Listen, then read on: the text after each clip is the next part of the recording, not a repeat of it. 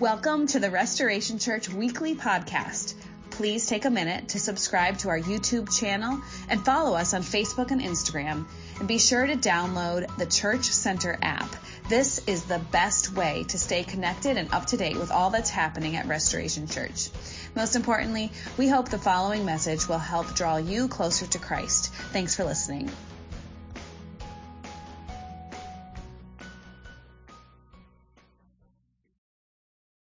Been a good year, friends.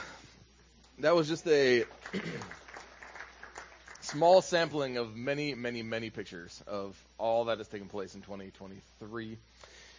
At the end of each year, we have a special service like this, Hello Goodbye. It was inspired by friends of ours out in Minnesota who have a, host a podcast, and they do a whole series, I think, called Hello Goodbye, right?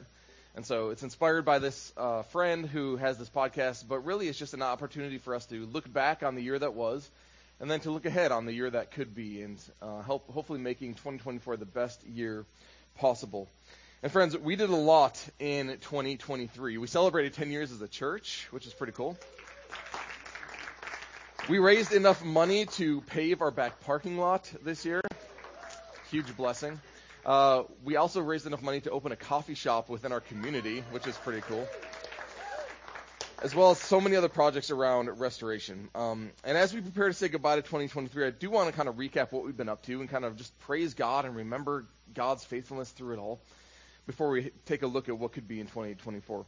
Each year around the holidays, we specifically reflect on God's generosity towards us as we consider Paul's words to Timothy to be rich in good deeds to be generous and willing to share. And so we have this whole season crafted around generosity beginning in October and it really just ended maybe last week even um, around Christmas time. And so we are a very active church in our community for our community, being rich in good deeds, being generous, being willing to share consistently throughout the year, but we do we do really focus on this during the season and, and let it bleed out.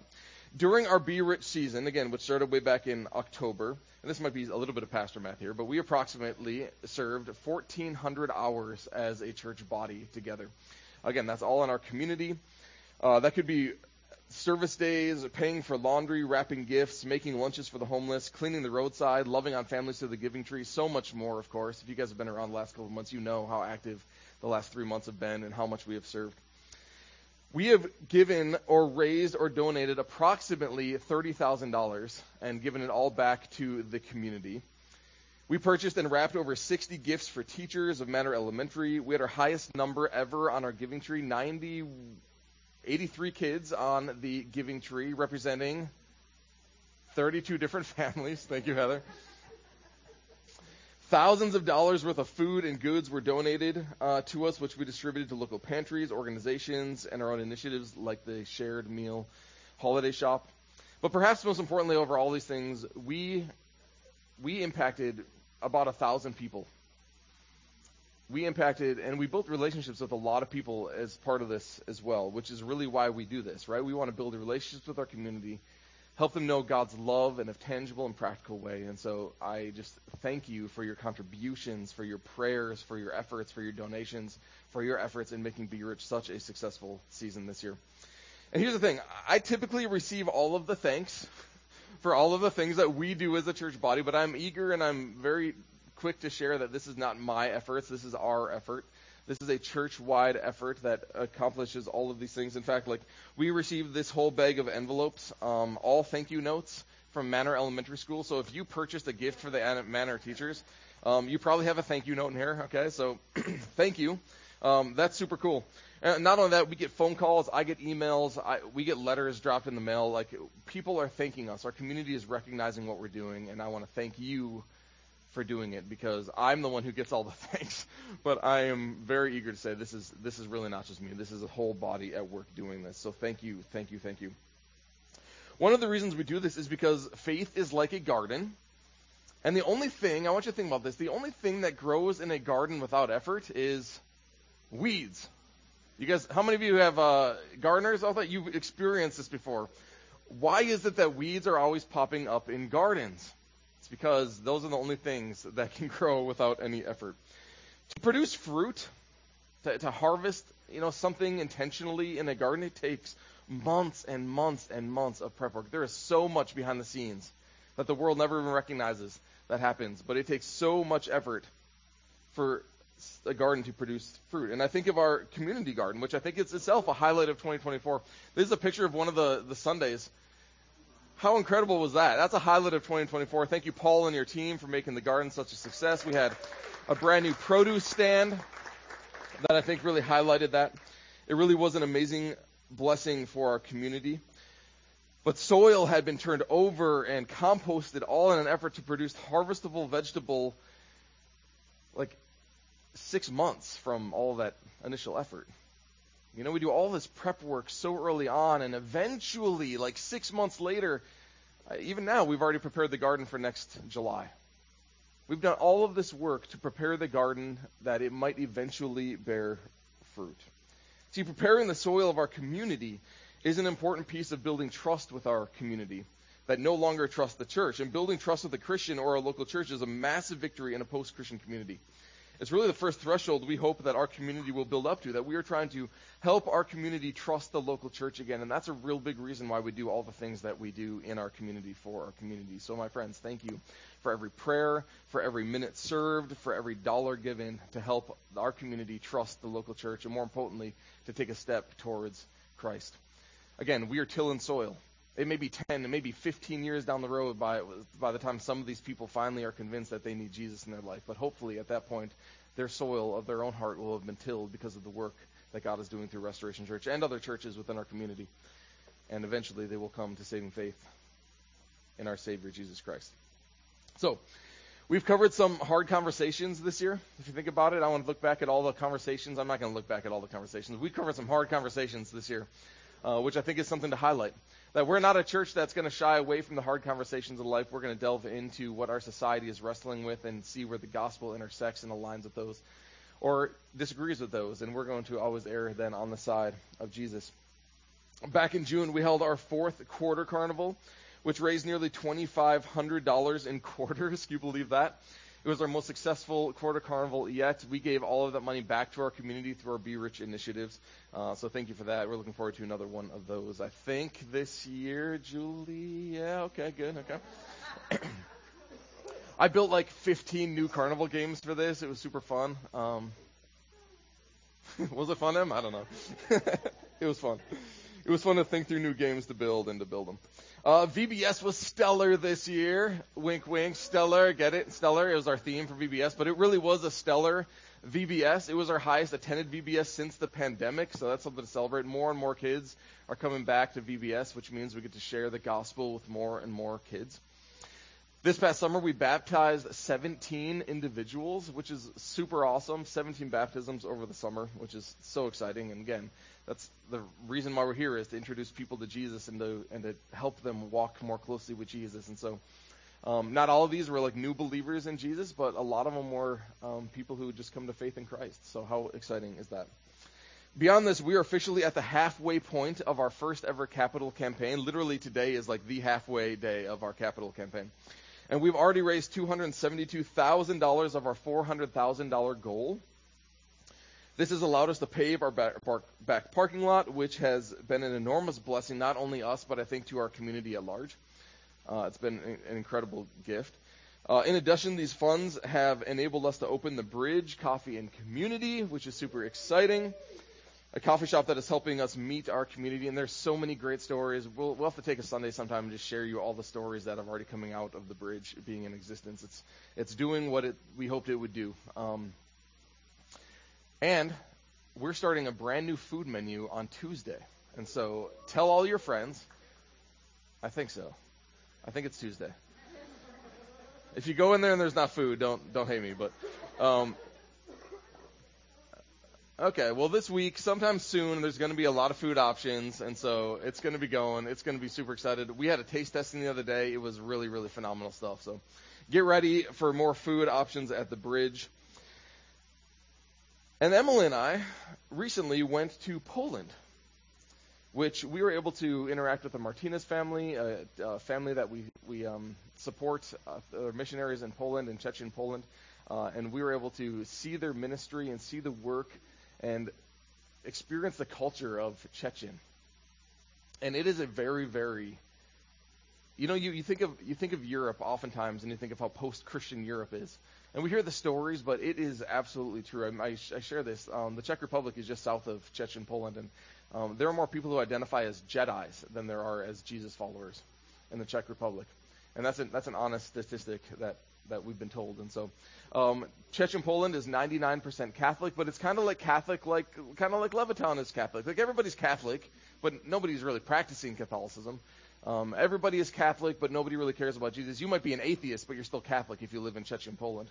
And so you are, um, if you're in Cieszyn, you're in a you're in a region, an area, a city of the of, of Poland that really just is uninterested at all in, in things of Jesus. And so they have incredible work ahead of them, and we are eager to partner with them. And we're still praying about what it's it's going to look like to send a team and a delegation out to Poland, and when that's going to happen, and what that team will be doing. But that is certainly within our future as well. So we're super excited about that partnership. And lastly, somebody asked me recently why we do this golden candy cane hunt. It's kind of a silly thing, but it's serving a purpose. The reason we started this was to build relationships with our community who never would have interacted with the church otherwise, and that is absolutely what it is doing. There are people who come to me asking me questions, and I get to know them and get to introduce myself and, and build a relationship with them who never would have stepped foot in the church who never would have cared about Jesus, but they're on a hunt to win $500. And so I get to have all of these interactions, and it's super fun. Um, it's drawing our community to us. And just to show you what our web traffic looks like during the Golden Candy Cane Hunt, it looks like this.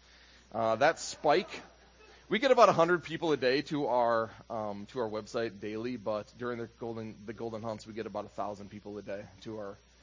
So that's kind of fun. That's kind of a fun little graph there. It's not opening Tuesday. It's not food on Tuesday. So I just lied to you, and I apologize. Okay. At some point soon, food will be coming out to the bridge. Um, we say this a lot, friends, that we are in our community, for our community, in our community, for our community. Emily recently reminded me of a passage of scripture out of Jeremiah. The Israelites are in exile, and they're told that they're going to be there for a while. And so God says to the exiles, Build houses there, settle down, Plant gardens and eat what they produce. Seek the peace and prosperity of the city to which I have carried you into exile. Pray to the Lord for it, because if it prospers, you too will prosper. So one of our hopes is that we can make Lower Bucks a great place to live, a, a desirable place to live, a place where people thrive, a place where people who are trapped in addiction find freedom in the name of Jesus, uh, a, a place where people who are trapped in despair find hope in the name of Jesus, uh, people who are broken relationally or physically find restoration in the name of Jesus. A place where Jesus creates restoration for all who would find him and seek him. And that is our hope as a church body. That this place, this community at large, that we would seek its blessing because if it prospers, then we too would prosper. And to that end, I want to help you set 2024 up to be the best year on record for you. Now, nowhere in Scripture is it promised that if you follow Jesus, that your life is going to be easy.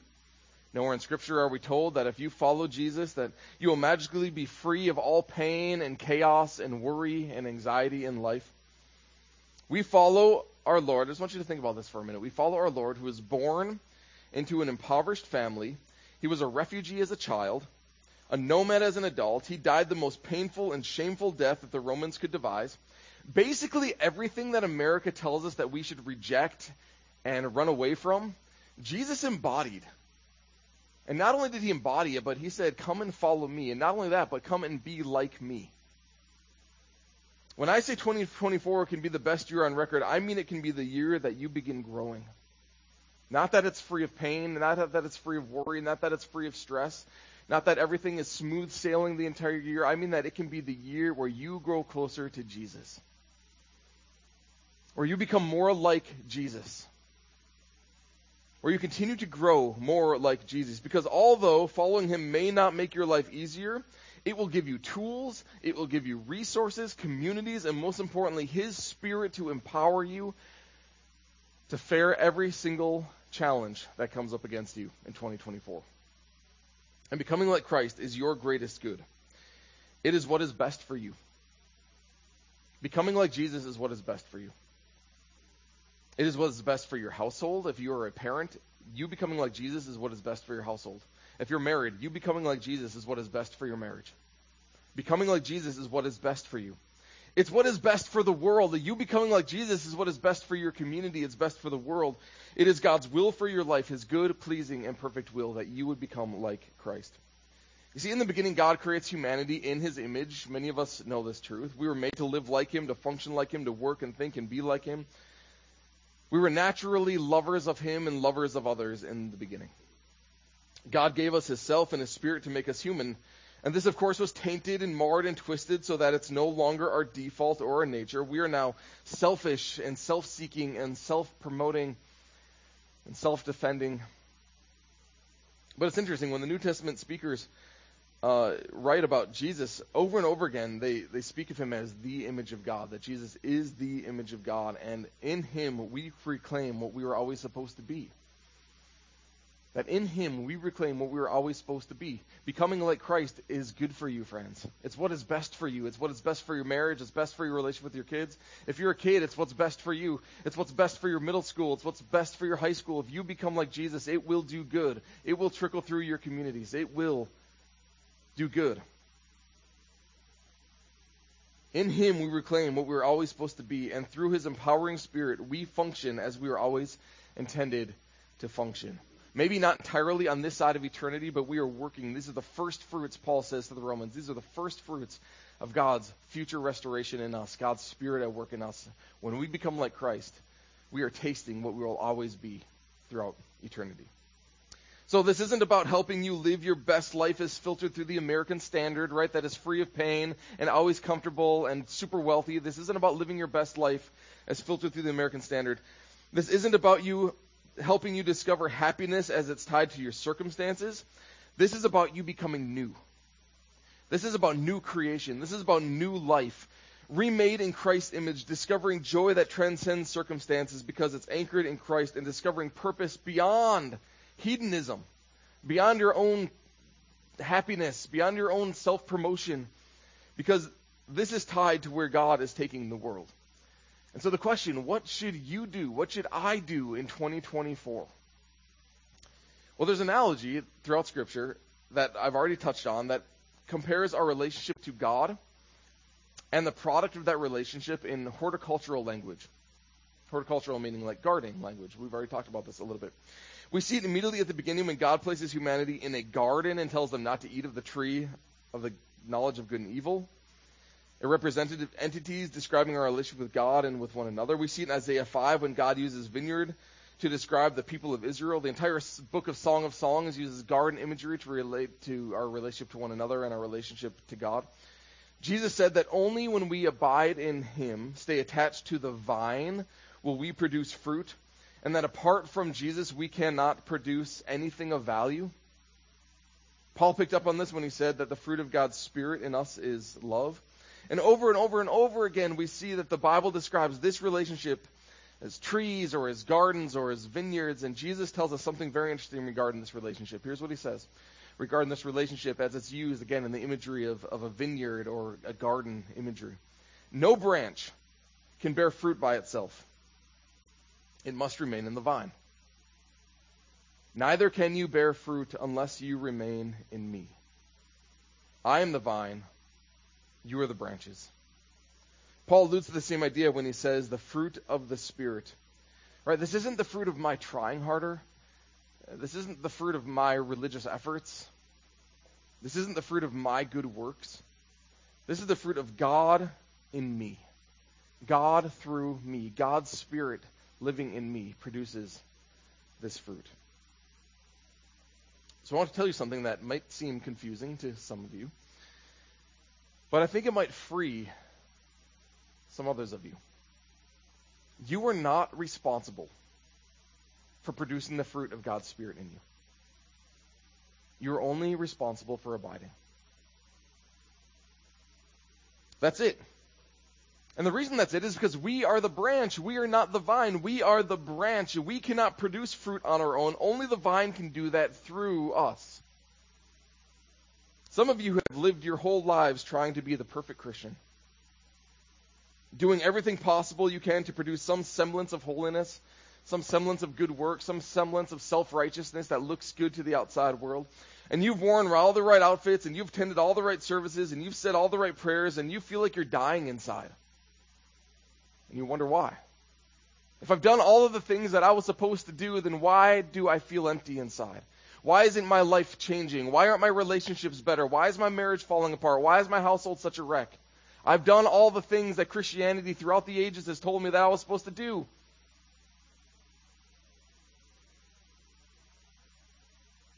And you're wondering where this abundant life of Jesus is. And you keep trying and you keep trying and you keep trying and Jesus says to you, "Man, I never I never said. I never asked you to produce the fruit. I only asked you to abide. I never asked you to produce the fruit on your own by your own efforts. I only asked that you would abide.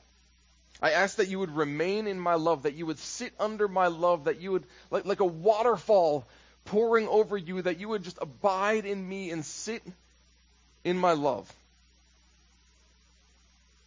And that you would let me produce the fruit in you that you would let me make you new, that you would let me do the work through you.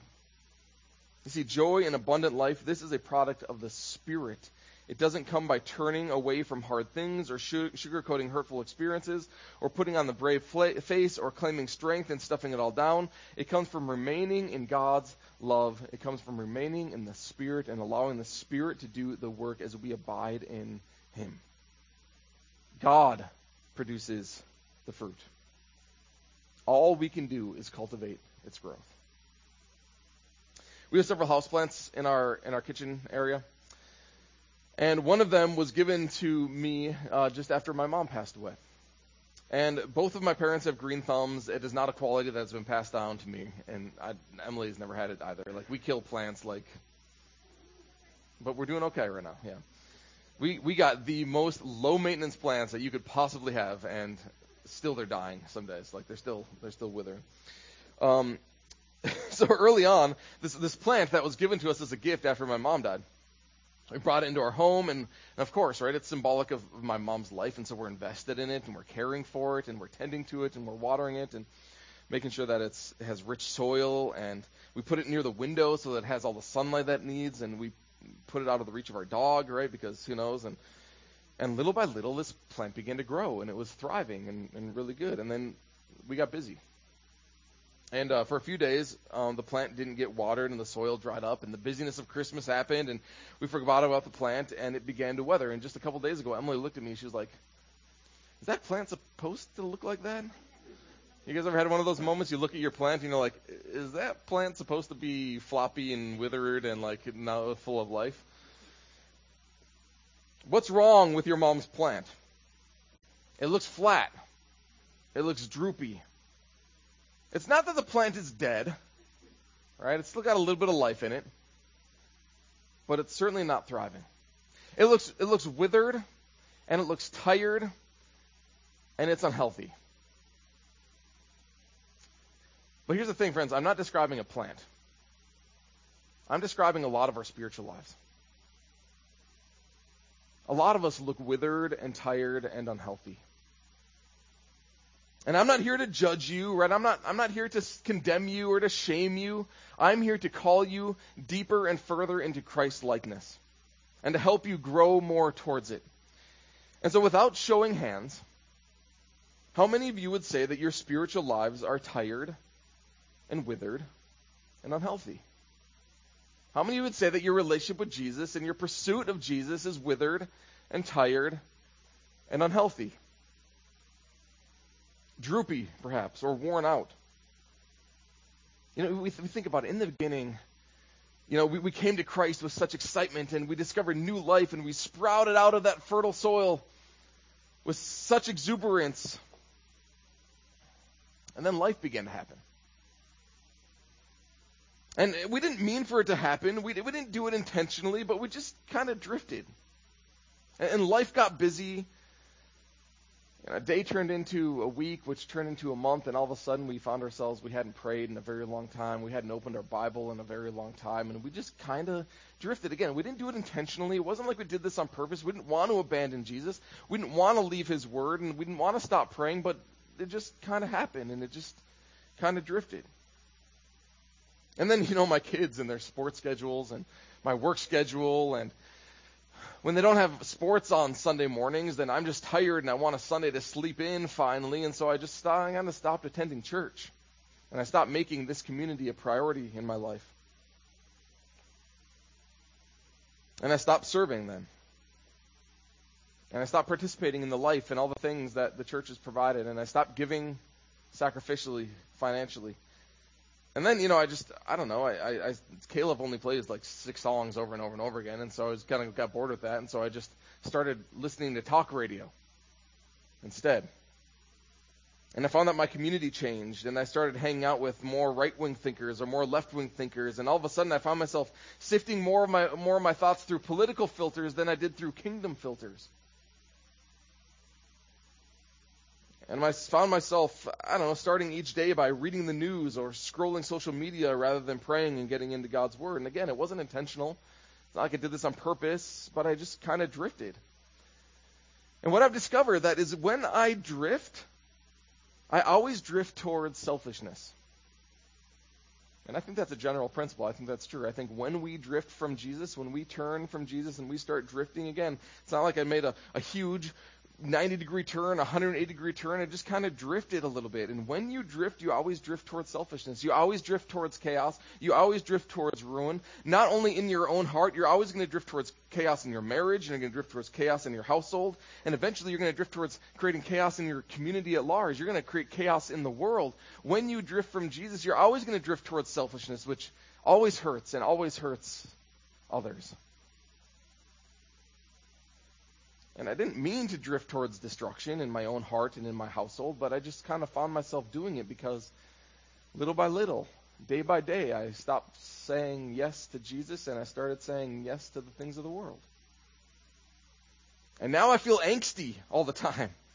And I feel stressed and I feel worried and I feel anxious and I'm less patient and I'm more quick to anger and I'm quicker to resentment and I'm quicker to respond in unloving ways. And I feel like this fruit is kind of withered and tired and unhealthy. And has God left me? Is God mad at me? Has He abandoned me? I feel far from Him. I feel distant. I mean, I'm still a Christian. I'm just beginning to wonder where the power is, where the change is, where this new and abundant life that Jesus promised is. Friends, producing the fruit of new life is God's business. Cultivating its growth is ours. Talk to any farmer, anyone who has ever tried to grow anything, and they will tell you that produce does not just magically appear. There is months and months of preparation, and there is daily attention to the crops. If we fail to cultivate the garden of God that He has entrusted to us, if we fail to provide it with healthy soil and water to provide it sunlight and protect it and give it the company needs, talk to any farmer, talk to Paul, he'll tell you that of course you plant certain plants, certain fruit next to other fruit because they will thrive together in community. The produce will not come because there is not context for its production. And again, that's a garden, but it's a spiritual analogy.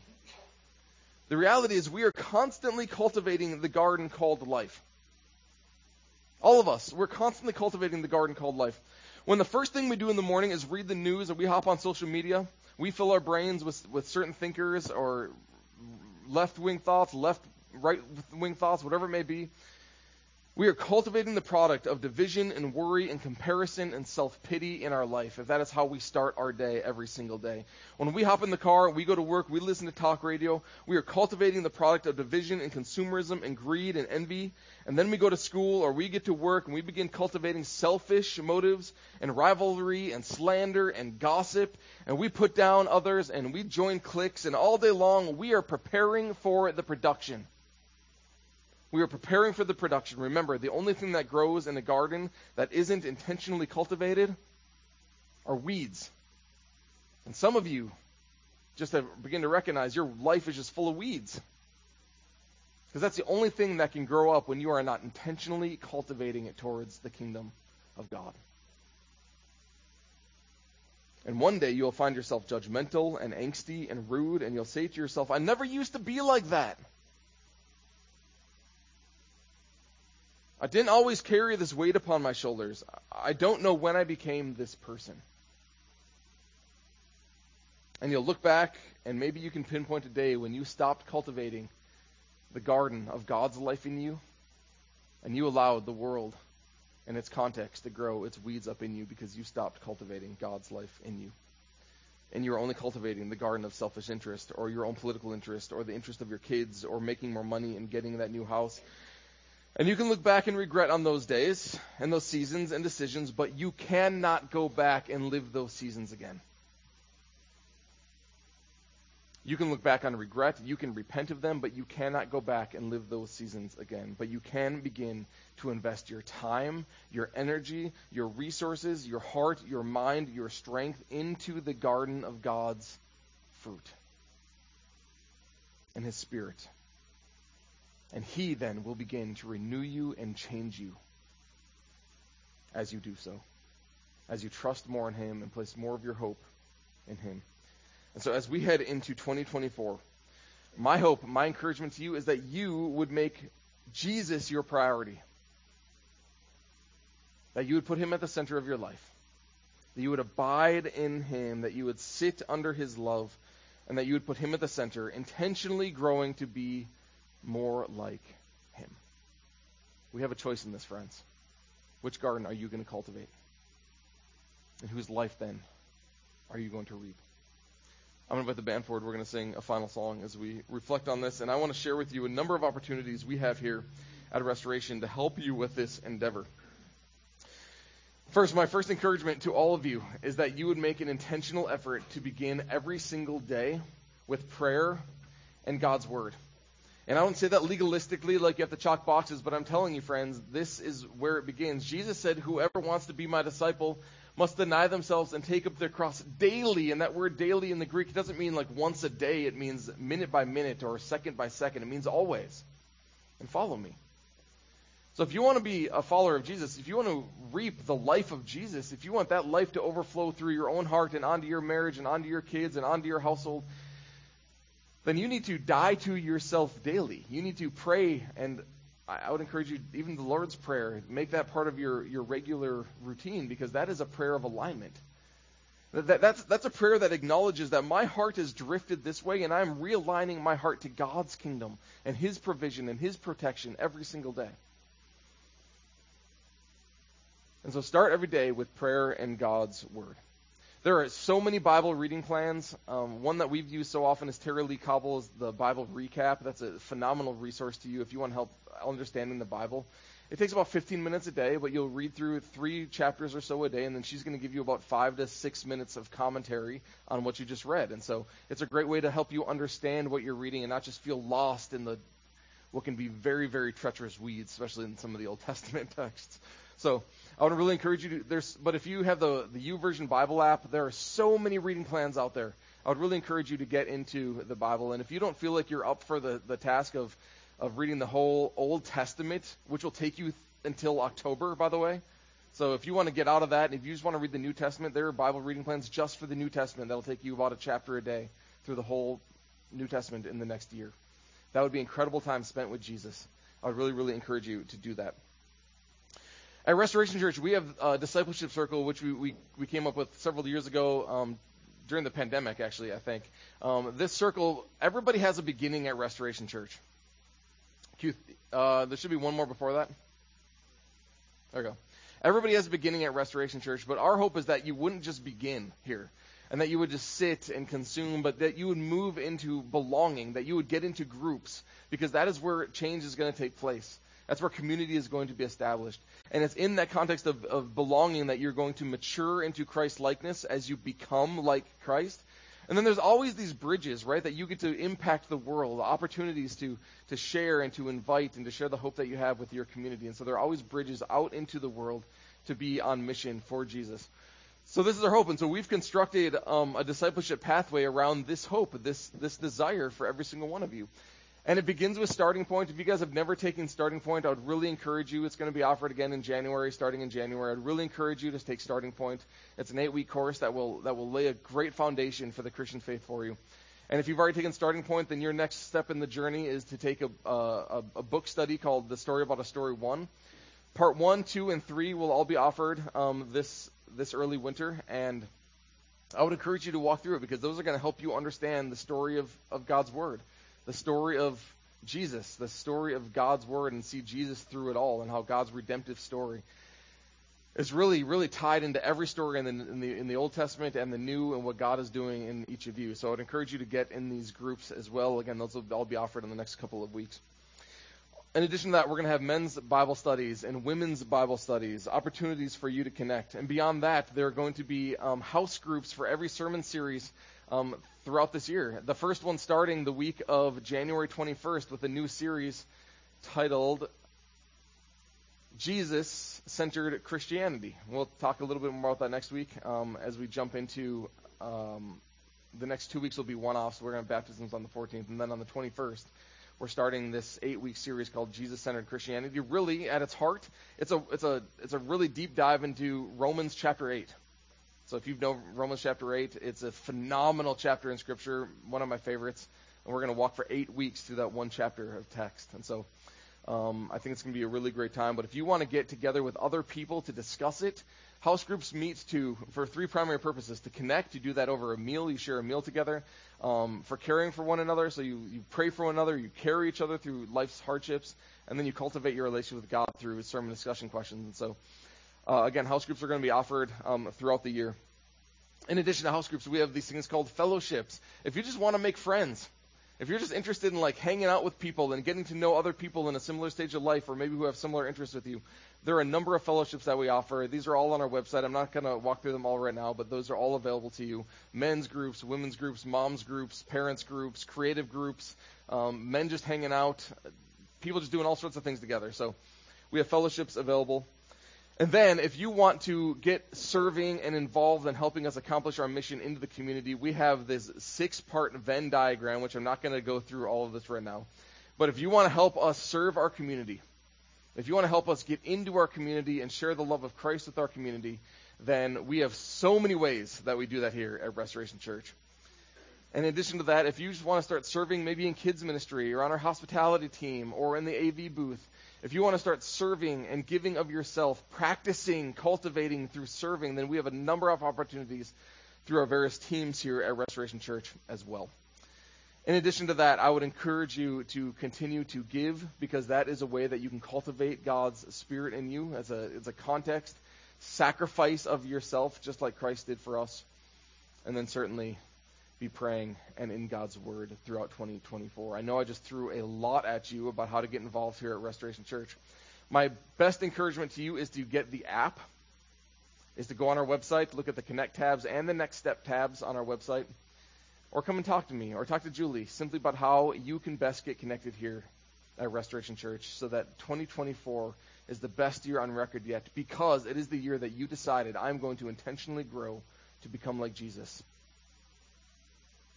by myself, individually, but also with the community of Restoration Church. I'm going to pray for us, and we're going to sing one final song together as we close out our time. Heavenly Father, for who you are, thank you. That you have invited us back into relationship with you, Father. That you have bridged the gap between you and us, and you have reconciled the relationship so that we could become like you and live as we are always intended to live, which is in the image of Christ. And so, as, as, a, as, as a confession, Father, and this might be a corporate confession individually, however, people need to pray alongside with me, Father, we confess that we have drifted. We confess that we have been selfish and self seeking and self promoting and self reigning, and it has caused destruction because as we drift, it always causes destruction, and it's causing destruction in my own heart, in my own mind, in my own household, in my marriage, in my relationship with my kids, my workplace and my work ethic and just my desire to get out of bed in the morning. I just feel like there's so much ruin and chaos and destruction, Father, because I have drifted far from you. But every single day, Father, we praise the fact that you meet us exactly where we are. That your mercy is new with the sunrise, and you invite us every single day back, back, back into relationship, Father. And so I pray, Father, as we confess that we've drifted, that we would repent, that we would acknowledge it, that we would turn from it, and that we would desire our hearts to be aligned with you once again, and our lives to be aligned with you once again, Father, because I know that that may not change all the circumstances in my life. It may not change every hardship, Father, but it will give me a community, and it will give me your spirit, more importantly, Father, to transcend and to get through every single hardship that might come my way. And not only that, but it'll give me a great witness to the world that is searching for the hope and the life of Christ. And so we pray for a revival not only of our own hearts, but of our world, Father, and do it through us. Let the light shine. Let it break forth. Let it pierce darkened hearts. And may we become renewed as we give more of ourselves to you in 2020. We pray this in your name. If you would like to stand and join us in singing one final song, you're welcome to do so.